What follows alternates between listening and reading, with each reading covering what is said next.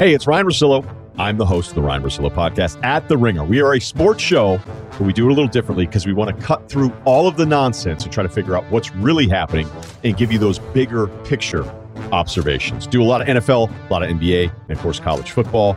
Also have a great guest lineup, a lot of athletes, front office guys, and even we do some actors and writers from famous TV shows and movies, plus our life advice segment at the end of every show. So make sure you follow the Ryan Russillo Show on Spotify. This episode of The Town is brought to you by FX's Feud, Capote versus the Swans. The second installment in Ryan Murphy's Feud anthology tells the story of acclaimed writer Truman Capote, once a confidant to society's most elite women, whom he nicknamed the Swans. Starring Naomi Watts, Diane Lane, Chloe Sevigny, Calista Flockhart, Demi Moore, Molly Ringwald, and Tom Hollander.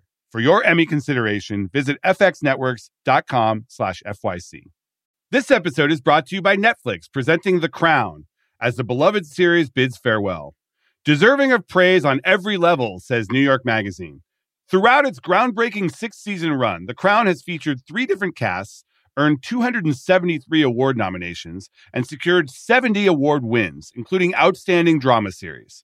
Critics rave, The Crown secures its place in the pantheon of television history. From creator and writer Peter Morgan, the final season stars Imelda Staunton, Dominic West, and SAG Award winner Elizabeth Debicki. The Crown for your Emmy consideration in all categories. It is Wednesday, January 25th. Coming at you live, recording this at the Sundance Film Festival. It's really the dream of every young filmmaker. You scrape together enough money for your first movie, gets into Sundance, you show up, it plays through the roof, there's an all night bidding war, and boom, you sell your first movie to a deep pocketed distributor and launch your directing career. It's happened to everyone from Rian Johnson to Ryan Coogler to Chloe Zhao, Damien Chazelle. Hundreds of filmmakers have come to Sundance and left major talents. Precious, Napoleon Dynamite, Little Miss Sunshine, more recently, Palm Springs, and last year's Best Picture winner, Coda, all sold at Sundance for big numbers. But over the past decade or so, that dream has begun shifting a bit. When I first started coming to Sundance in the mid 2000s, the goal was to convince a Fox Searchlight or Paramount Vantage or another of the big specialty divisions of the major studios to pick up your Sundance movie, release it in theaters, hopefully get some awards buzz, and turn it into a major box office hit. These days, the biggest Sundance buyers are streamers. Netflix, we saw this past weekend, bought a movie called Fair Play, kind of modern Fatal Attraction. It premiered on Friday, and by Monday, there was a sale at a reported $20 million, although I've heard it's a little less than that. The Sundance market, as it's called, is still alive and well. It's just different than it used to be, and in many ways more challenging. One constant over the past 40 years of the festival has been the presence of John Sloss. I've known John for years. He's a lawyer, a deal maker, media advisor in the indie space, a manager to filmmakers. He's produced movies like Boyhood, the 2014 Best Picture nominee. And he and his company, Cinetic Media, have generally been in the middle of some of the biggest Sundance sales in the festival's history. He's pretty outspoken. He tells a great story about escaping to the middle of a snowy field amid the bidding war for Little Miss Sunshine back in 2006. And he's concerned about certain areas of the film business these days. He actually says he wouldn't invest in a company doing scripted independent dramas right now. It's pretty surprising coming from a guy who often sells these movies. So I wanted to have him in today to have a conversation about the changing Sundance deal market, whether it's time to freak out about the future of these challenging art house movies, and whether that Sundance dream is still alive. From The Ringer and Puck, I'm Matt Belloni, and this is The Town. All right, we are here with John Sloss, lawyer, dealmaker, manager, media advisor, all around man about Sundance. You sold more movies at Sundance than anyone, right? I think I've been doing it longer. And yes, I think by this point, I've sold more movies than anyone at Sundance. Uh, that's impressive. Yeah, we won't go into like the stories of you know Sundance in the '80s, but I'm sure there was sure it was wild, pretty, uh, pretty nutty. So you and others are responsible for this whole narrative that we are all taught about Sundance, which is the dream that you can be a nobody filmmaker.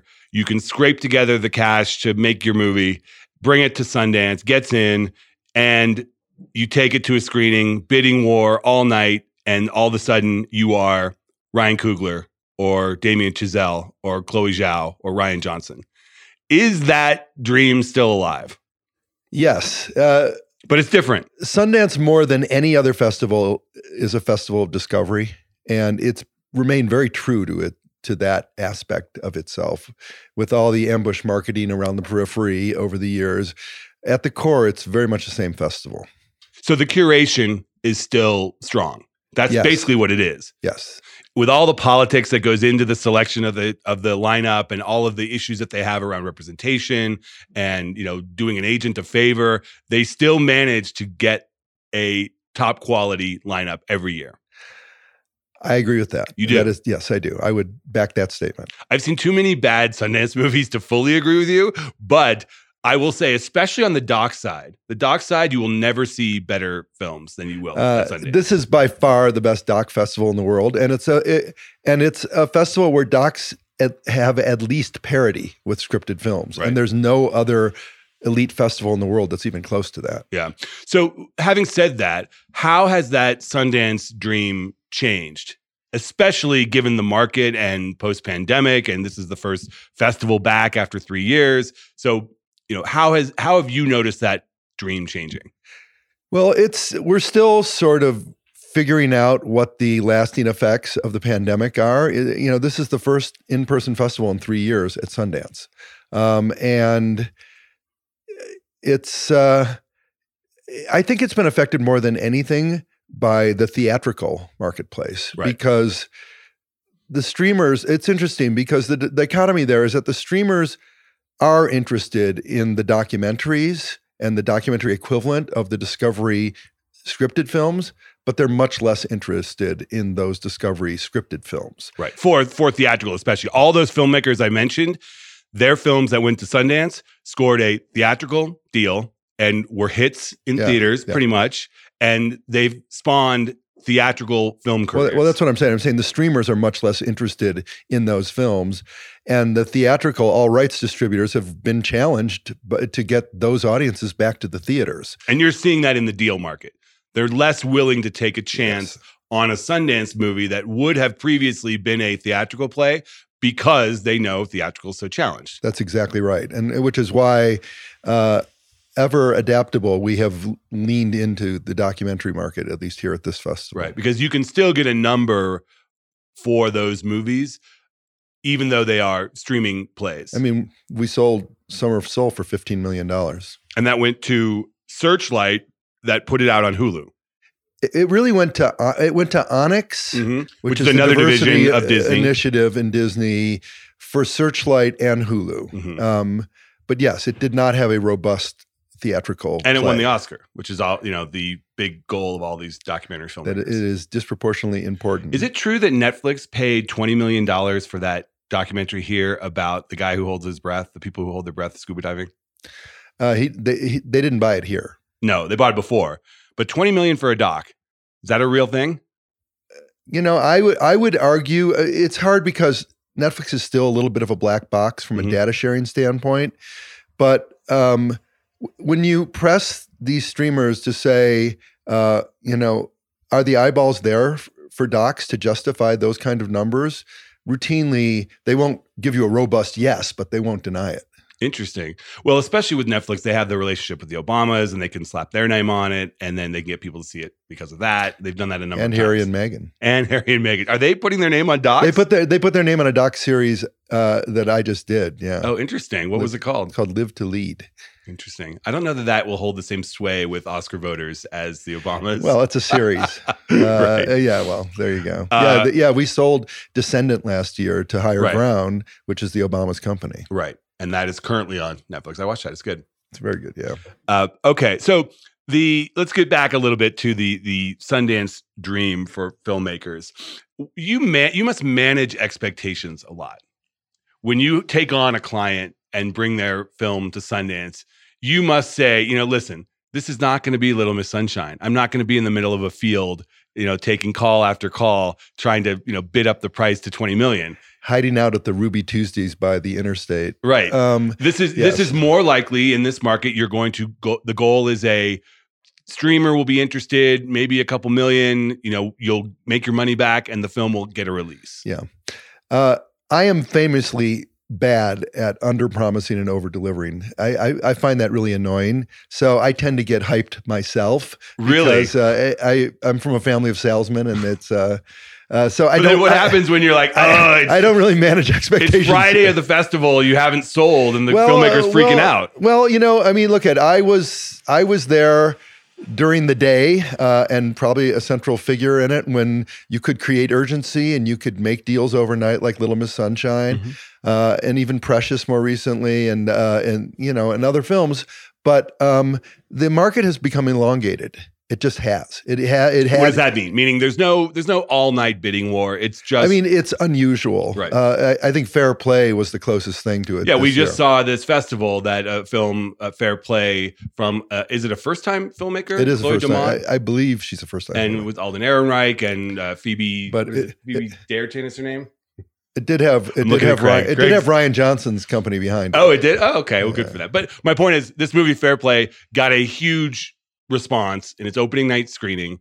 Netflix came in, bid, you know, whatever number you want to believe, 15 to 20 million dollars, got the film. That's the success story. That is a Yeah. real filmmaker. Now, will that filmmaker get the same bump in her career without a theatrical release? That's a whole separate conversation. It is. It is. Uh, there will invariably be more eyeballs on that film than there would have been with a traditional theatrical release. But what you say is is a real possibility that that that because it's a closed circuit unit, um, you know, just for subscribers, Right. there's less outward promotion. I mean. Netflix does a very good job of creating awareness. You know, they buy a lot of billboards and uh, In LA New York. and and the area er, and the area code of the where the director lives. Right. Exactly. so you see it on the way to the market every day. uh, but yeah, and if they choose, if they anoint your movie an awards movie, they will promote the crap out of it. They're- they spend money on documentaries to promote them like you've never seen, but only a small few that they think will win awards. yes, they yeah they're very good at focusing on the the good chances that they have. Um, Can you And- work that into deals?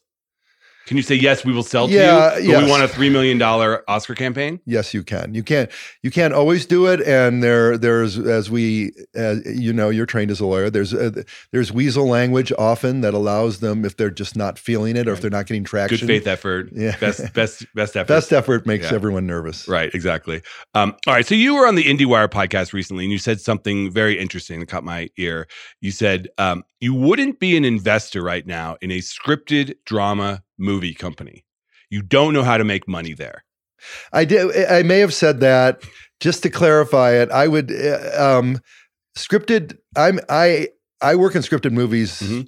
all day, every day, and um, they are still being made. It- It's really I'm talking about the scripted movies that are first time films for Sundance, and it was really set in the context. So of budget's Sundance. under ten million dollars. budgets under un, under two million. Uh, With Okay. movies that aren't that aren't uh, a tried and true genre or don't have sort of bankable names Right. uh, So that are Brick. completely execution dependent. Or Fruitvale Station, Yeah. or these kinds of movies that made careers for these filmmakers. You would not invest in those kinds of movies now.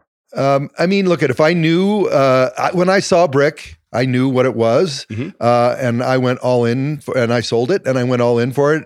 Uh, if I saw, uh, if I knew that Rian Johnson had that promise, or uh, Mhm. then possibly I would make the exception for that. But the um, the thing is, because the the theatrical is so uncertain now, and because the streamers are not looking for these kinds of first time films without stars, Right. typically, uh, it is a tough business decision for an investor for for first time filmmakers. And uh, I, I mentioned in the podcast uh, some some fixes to to the investment structure that could possibly because when you're investing in a first time film, you're not really investing in the film, you're investing in the filmmaker. Mhm. So if there was a, a way to get a carried interest Sure. in the work of that filmmaker, We got your Uh, next three. Yeah, or, or even I, I analogize it to NFT smart contracts, where the filmmaker goes on, you know, like Colin Trevorrow would do Safety Not Guaranteed and then Jurassic Park 3 or whatever he did. Right. Um, uh, you have a carried interest to the extent you don't recoup off of the independent film to what they get paid for a certain amount of time for these other films was, Oh, as their careers blowing up. Yeah. So if you get if you invest in Whiplash, you get La La Land. You don't get La La Land. You, You get, get you get a revenue stream from what Damien Chazelle gets from Which La La that movie made almost five hundred million dollars. So I'm imagining his revenue was yeah, decent. I mean, I mean, I, this is sort of a downside protection thing. This isn't a way to sort of Yeah. cash in, eh, but it's a it's a way to bring rationality to for first time investors, so that it's not just philanthropy, right, and you also potentially start that relationship that can last an entire career. which I think is I mean, right. You did that with Richard Linklater, correct? Well. I didn't I didn't invest in, him, but I, it's funny because I But said you represented him from I, the beginning. I did. I, and I said to him, I said, if I came to you on Slacker and said, I will fund this film, all of $23,000 on it, uh, if you'll give me 10% of a carried interest in what you earn for the next five years and Dazed and Confused and Before Sunrise. And he goes, I would have done that in a second. And then, you know, 25 years later, you're a producer on Boyhood, which, in my opinion, should have won the Oscar that year. Please. It's everyone's opinion. We just, they don't give an Oscar to the best film. They give it to the best campaign. And uh, we were It's out, a mix, but we I were agree. outgamed by Nancy Utley. Uh, Oh, you and think she, so? Even she would admit that at That, uh, the one she ran Searchlight, and they had a very good film that year as well, the Guillermo del Toro film.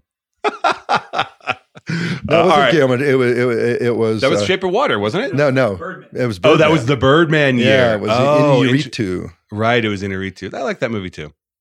Yeah, but next to Boyhood. Boyhood was, I think, more of an accomplishment. Like, it's just an amazing thing to watch someone age on screen naturally like that. I mean, these days we did a whole show about it last week. You could do that, but with computers. Yeah, right. I heard but that. um, you know, but it, I it was it was great. I love that movie.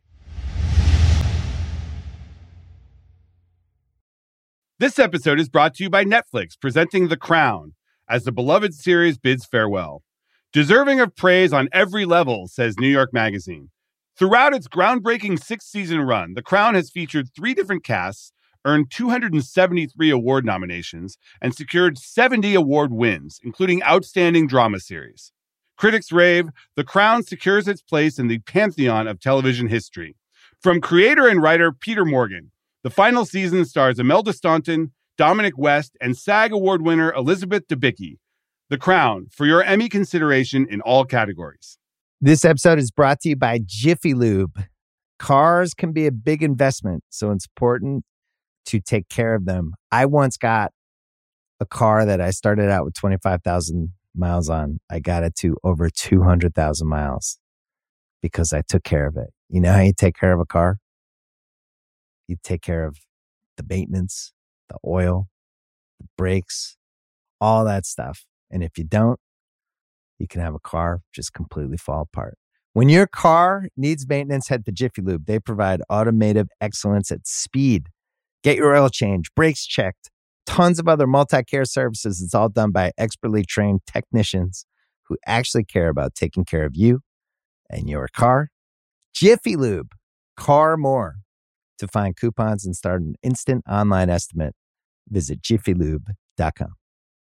So you kind of have a unique role in that you are selling films, you're also managing filmmakers, you also consult for some of the companies that are buying these films. How do you deal with your role in all different aspects of the deal equation? Well, Sometimes I, you're selling to yourself. I don't deal with it the way Alan Grubman once said: "No conflict, no interest." Right. Well, Um, clearly there are conflicts sometimes, but Yeah, I mean, uh, conflicts. People people sort of react reflexively about conflicts, but you know, as a lawyer, Mhm. as long as it's disclosed and waived, uh, it's it's not necessarily a big deal. If if you're inherently, you know, I mean, honest is a is a charged words, but principled, and you're dealing with intelligent individuals, and they have all the information, then sometimes there's not enough at play in a specific deal to have each person have their own representation and the deal's best served by one group or person putting it together and we and you're often earn- dealing with the same people on the other side anyways. yes and hopefully, It's a very our, small world. hopefully our reputation you know speaks in our favor Right. You can fuck someone over once and then they don't forget. I did get sued by harvey uh, for precious which was interesting. Oh, right. I remember that. I covered that. So you, what was his argument there? You, his argument his argument basically the, he has the greatest lawyers in the world David Boies uh, uh, Well, his- not great. He's currently in prison for the rest of his life, but so not great. Not the greatest lawyers. He didn't. Yeah, well, a good lawyer knows when to call it a day. Yeah. Uh, uh, yes. Uh, he, his argument was that because we he sent an offer and we said um, we we will discuss this with our clients and get back to you. And we, and our our our sign off at the end was best. And they they made the argument that by signing an email with the word best, it indicated a predisposition to enter into a contract. That is an enforceable contract. The word best, and, and it didn't. As work. the judge said when he when he dismissed it out of hand, the argument strained credulity. yeah, and that's probably not even nearly the weirdest or craziest Harvey Weinstein lawsuit over a movie. So No, I've covered no, a lot of those. no. So, separate topic here. You've got a hot film, let's say, and you've got two offers on the table. Same money. One is a streamer. One is a theatrical release. Which one do you pick these days? I mean, it might surprise you to hear, but I work for the filmmaker. So my job is to basically, and I really, uh, I, I, this is a controversial statement a little bit. I, I, I always tell my people, we're not really selling pe- films to acquisitions people. We're selling films to the marketing people because they've got, it's their job to get it out in the world. They're, they're sort of the, the broker, the middleman. Um, so honestly, I would sit my filmmaker down with each company. I would say, okay, you've expressed interest in our film. Uh, we've put a year or two into it. What are you going to do to justify, uh, from a marketing standpoint, what we've created? And in those meetings, what's effective? What what things that they say are effective to you? I mean, passion is always the most Mhm. effective. But how do they? I mean, everybody is going to be nice. Is it the number of people they bring to the meeting? Is it the specifics they can tell you? We will do this, this, this, or is it just a feeling? Yeah, I mean, Netflix is famous for showing up like the day after they see a film with like 10 comps for key art and things like that.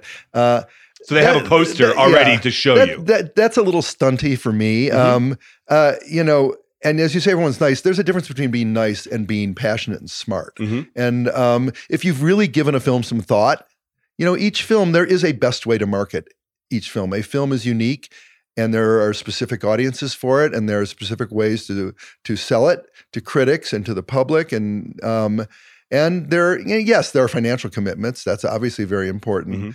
um, but like i said you know streamers in some ways get a bad rap i mean i wish they were uh, more transparent with their data but but you're invariably going to have that film seen by more people in netflix than you will with a platform theatrical release And do most of your clients agree with that and want that? Or do they still hold out for that dream of turning their movie into the next brick or Fruitvale you know it's horses for courses it, it is some filmmakers feel some ways others feel i think i think increasingly uh, filmmakers uh, are less absolutely wedded to the theatrical experience and is it just the number?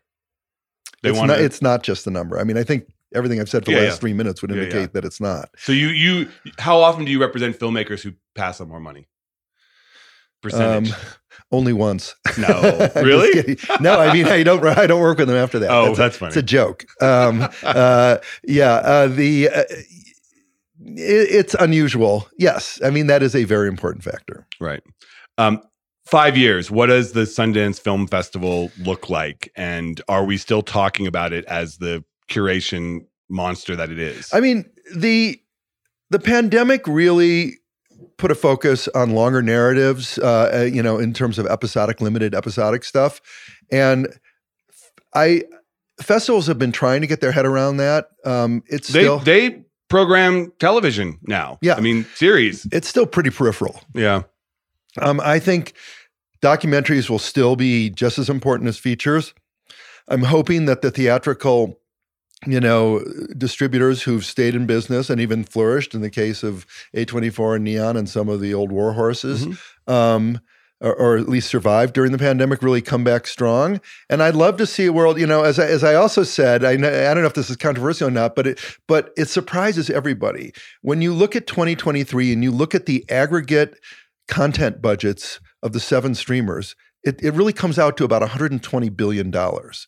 And that is just a mind-numbing number. Yeah, but they're not giving that money to you. They're giving two hundred million dollars to the Russo brothers to make whatever nonsense They, that they, was. they, well, I like the Russo brothers, but uh, uh, if uh, yes, they they routinely will pay two hundred million dollars for what historically had been a fifty to seventy million dollar film because they have to spend that money. Uh, I, I'd like to think they're giving some of it to me, um, but uh, I imagine the price for Descendant was not cheap. You have a vivid imagination. um, and but it wasn't. You're correct. Uh, the um, but but if the if the all rights distributors come back and the um, the uh, streamers stay in this sort of arms race to just be a surviving global entity, which is Mhm. really what this is. Yeah, but they've had pullbacks at least on the market front. I mean, these companies are worth half what they were a Yeah, year or but two what's ago. the correlation between that? What they Well, that's it's the really question. Is it's there a really about the subs and the and the churn. That and it's no, it's about the profitability these days as well. So that's the question: is From are a they going to pull back? from a stock standpoint, listen, this is a race where pulling back isn't really going to work for you because you have to, in five to seven years, e- either be bought, be the surviving entity that's one of the five global subscribe, you know, streamers Mhm. that people subscribe to, or go out of business. So they can talk about pulling back. They can talk about serving, you know, their shareholders or you know what what uh, Warner Discovery is doing and what Netflix, you know, did in terms of a correction. But I don't really think that's what it's about. I think that's sort of a misdirect. Well, and they can continue to pay twenty million dollars for the films by your clients. Yes, one, one, one would certainly hope. All right, John Sloss, thanks for joining us. Appreciate the time.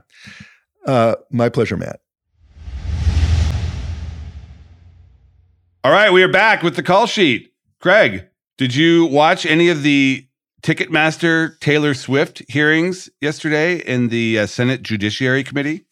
I did not watch any of it live. catch that? No, however, I saw all of the senators making their Taylor Swift puns, which went viral. It was so cringeworthy, just uh, awful. Like you want to just jump out the window. The, Senator Richard Blumenthal, Democrat of Connecticut, said, and I'm quoting here Ticketmaster ought to look in the mirror and say, I'm the problem. It's me.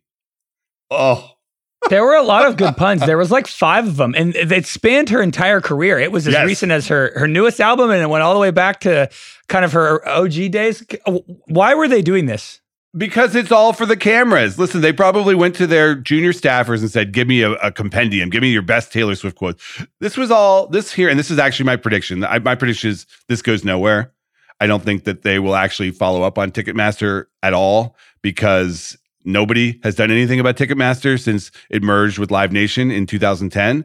But they do this so that they can win some points. I mean, you look at this Senator Marsha Blackburn, she's literally screaming at the president of Live Nation in this hearing and saying how awful it is that they had bots attacking these uh, these ticket buyers. It's for the cameras. Everybody likes Taylor Swift. Everybody wants to get tickets. They didn't get tickets, and now their congressman or their senator is standing up for them in front of the CEO or the president of Ticketmaster. Interesting.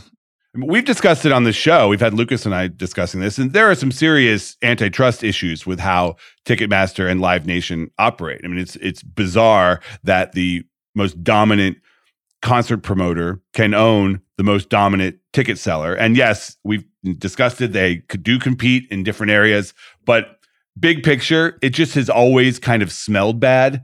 And Yeah. Ticketmaster is just one of those companies that everybody kind of hates. um, so it makes sense that this would happen in Congress. This is just a wrist slapping. Nothing's going to happen.